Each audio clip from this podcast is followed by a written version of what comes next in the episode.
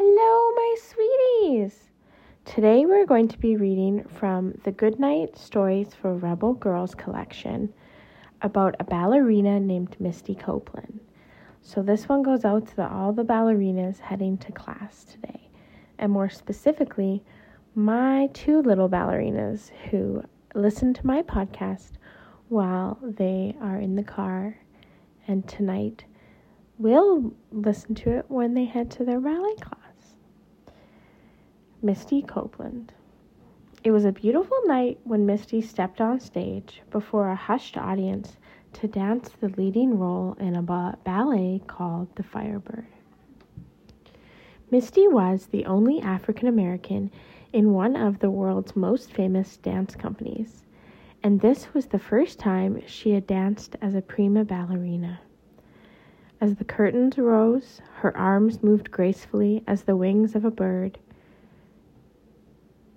she turned pirouettes and soared across the stage in long, beautiful jumps.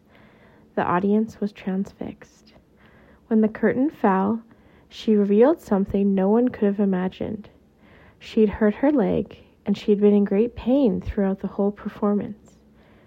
She had six fractures in her left shin and needed surgery.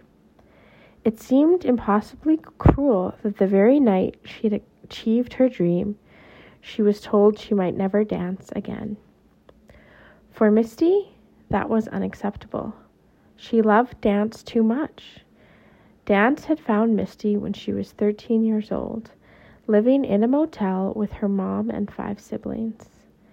Dance had found her when she had never thought she could earn a living by doing something she was passionate about.